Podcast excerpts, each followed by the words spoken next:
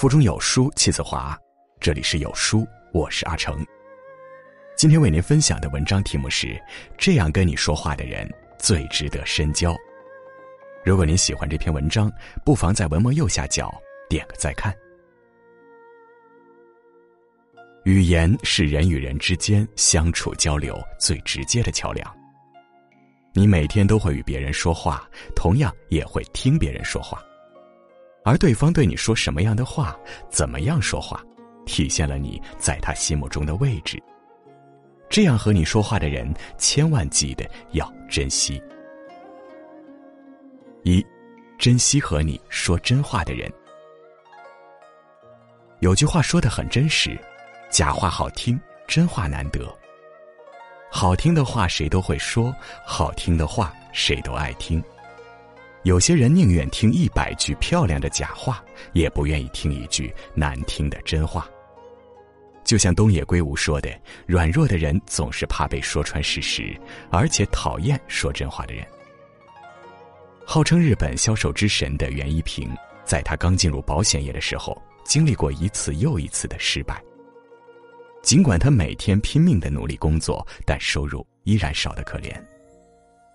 有一天，他来到一家叫村云别院的寺庙推荐保险，遇到一位老和尚，便开始滔滔不绝的向他介绍推荐。等他说完，老和尚只是平静的对他说：“听完你的阐述，我没有丝毫想要买的冲动。”袁一平听到这样的回答，深受打击，哑口无言。老和尚接着说道：“人与人之间像这样相对而坐的时候，一定要具备一种强烈吸引对方的魅力。如果你做不到这一点，将来就没什么前途可言了。”老和尚的话犹如一盆冷水，把袁一平泼醒了。最后，他语重心长的对袁一平说道：“年轻人，先努力改造自己吧。”聆听完老和尚的一席话，袁一平茅塞顿开。他自我反省一番后，决定要改变自己，脱胎换骨。于是，他开始说那些以前不好意思说出口的话，挑战许多自己曾经不敢做的事情，一直突破，不断进步。功夫不负有心人，在一九三九年，袁一平的保险销售业绩荣膺全国之最。并从一九四八年起，连续十五年保持全国销售第一的好成绩。最后，他被大家誉为世界上最伟大的推销员。甜言蜜语的假话虽然好听，但不靠谱；真话不好听，不仅会遭人嫌弃，还容易得罪人。只有真正关心你的人，才会对你如实相告，费力不讨好的忠言劝告。真话虽然不好听，但发自真心。一个愿意给你忠告、指出你不足的人，一定是希望你能够有所作为的人。事实是，每个人都会说好听的话，而那个在你面前不怕得罪你、对你说真话的人，一定是真正关心你的人。那些对你说真话的人，一定要珍惜。二。珍惜敢批评你的人。常言道：“良药苦口利于病，忠言逆耳利于行。”阿谀奉承的话虽然好听，然而虚假的赞美远没有真诚的批评可贵。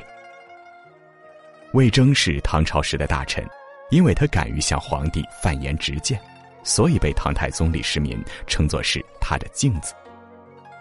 有一次，唐太宗问魏征说。历史上的人君，为什么有的人明智，有的人昏庸？魏征答道：“听取多方面的意见，才能明辨是非；只听信单方面的话，就会分不清是非。”他还举了历史上多个例子，说：治理天下的人君，如果能够采纳下面的意见，那么下情就能上达，他的亲信想蒙蔽也蒙蔽不了。唐太宗听后深表赞同，连连点头说：“说得好。”魏征经常劝谏唐太宗要居安思危。后来国家形势越来越好，他觉得唐太宗有些忘了初心，就写了一份意见书批评唐太宗。唐太宗看后，马上意会他的意思，觉得他说的很对，于是把他的意见书贴在墙上，时时观看，以便提醒自己不要松懈。唐太宗常说：“除了魏征，其他人都不敢说批评他的话。”柴静说过：“批评你不可怕，对你失望才可怕。”那些敢批评你的人，是你生命中难得的贵人。因为他不愿意眼睁睁的看着你犯错，他会及时批评你、指正你，想尽方法来将你引向正轨，不会让你一错再错。那些敢为你指出的缺点和错误、敢批评你的人，一定是在乎你的人。没有谁会愿意冒着被人嫌的风险去批评你。只有真正希望你好的人，才会指出你的不足，帮你改正。那些敢批评你的人，一定要珍惜。三，珍惜说话顾及你感受的人。你身边是否存在这样的人？说话永远以自我为中心，从不顾及他人的感受，说话毫无分寸，口无遮拦的，让人出丑难堪。然后转过头，一脸无辜的对你说：“我这个人就是真性情，请你多担待。”这根本就不是真性情，真性情是让你实话实说，而不是毫无节制的不顾他人感受，胡说难听的话。正如宗萨仁波切说的：“大多数时候，标榜自己说话直，只是不愿意花心思考虑对方的感受而已。”宋朝时期的张勇听说寇准当上了宰相，心想寇准虽然是个不可多得的人才，可惜在学问上还有所欠缺。因为张勇与寇准是交情很好的朋友，所以他一直想找个机会劝劝寇准多读些书。恰巧时隔不久，寇准因事来到陕西，刚刚卸任的张勇从成都路过这里，受到寇准的盛情招待。老友相会，格外高兴。张勇离开时，寇准亲自送其到郊外，并问道：“您有什么临别赠言吗？”张勇本想趁机劝寇准多读书，可是想了想，寇准已经是堂堂宰相，怎么好当面说他没学问呢？张勇思索一会儿，说了句：“霍光传不可不读。”寇准一时间没有听明白张勇说这句话的意思。回到家，他赶紧找出《汉书·霍光传》。当他读到“光不学无术”时，恍然大悟，自言自语地说：“这大概就是张勇要对我说的话呀。”和你说话懂分寸，不会让你感到难堪的人，一定是把你放在心上，在乎你的感受的人。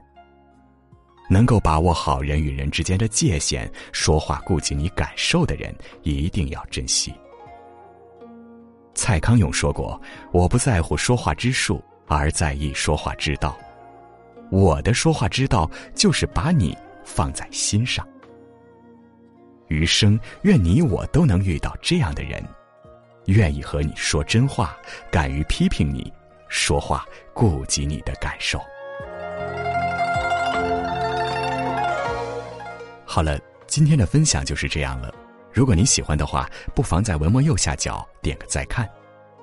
图书赠送福利开始了，小小房思琪站在地狱之火里，对着世界微笑，痛苦的际遇难以诉说，以文学的形式分享于你，令人心碎却又无能为力的真实故事。房思琪的初恋乐园，快快扫描文末图片二维码参与活动，免费包邮领取吧。在这个碎片化的时代，你有多久没读完一本书了？长按识别文末二维码，免费领取五十二本共读好书，每天有主播读给你听。我是阿成，我在山东烟台向您问好。